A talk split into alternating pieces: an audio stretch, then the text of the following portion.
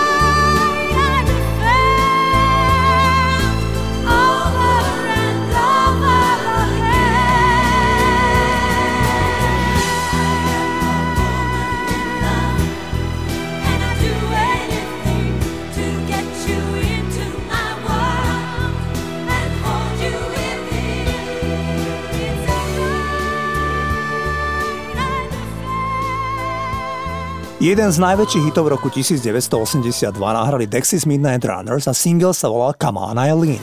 Pieseň opisuje tenkú hranicu medzi láskou a žiadostivosťou. Je založená na skutočnom príbehu dvoch mladých ľudí, ktorí sa do seba zalúbili, keď mali obaja trinásť rokov. Spomínajú, že asi o rok začali spolu aj sexuálne žiť. Spevák Kevin Rowland samozrejme vedel, že v Británii vôbec nie je v poriadku robiť tieto veci vo veku štrnásť rokov. A tak napísal pesničku, ktorej vyjadroval pocity toho dospievajúceho chlapca, ktorý si užíval svoj prvý sexuálny vzťah a sníval o tom, že sa oslobodí od obmedzení spoločnosti. Toto je ten titul Come On I Lean a Dexys Midnight Runners.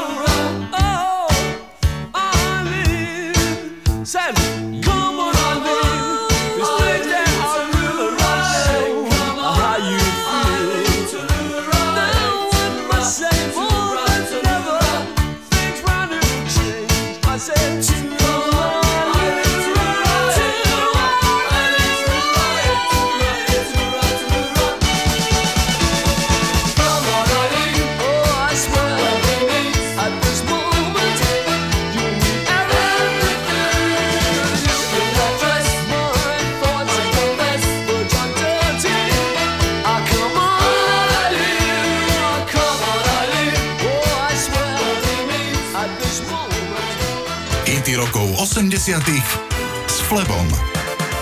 V roku devätnásťstoosemdesiatšesť nahrali Genesis raritnú politickú pesničku s názvom Land of Confusion. Pesnička spochybňuje múdrosť svetových lídrov v čase, keď boli ú es á a Rusko nepriateľmi a hrozila jadrová vojna.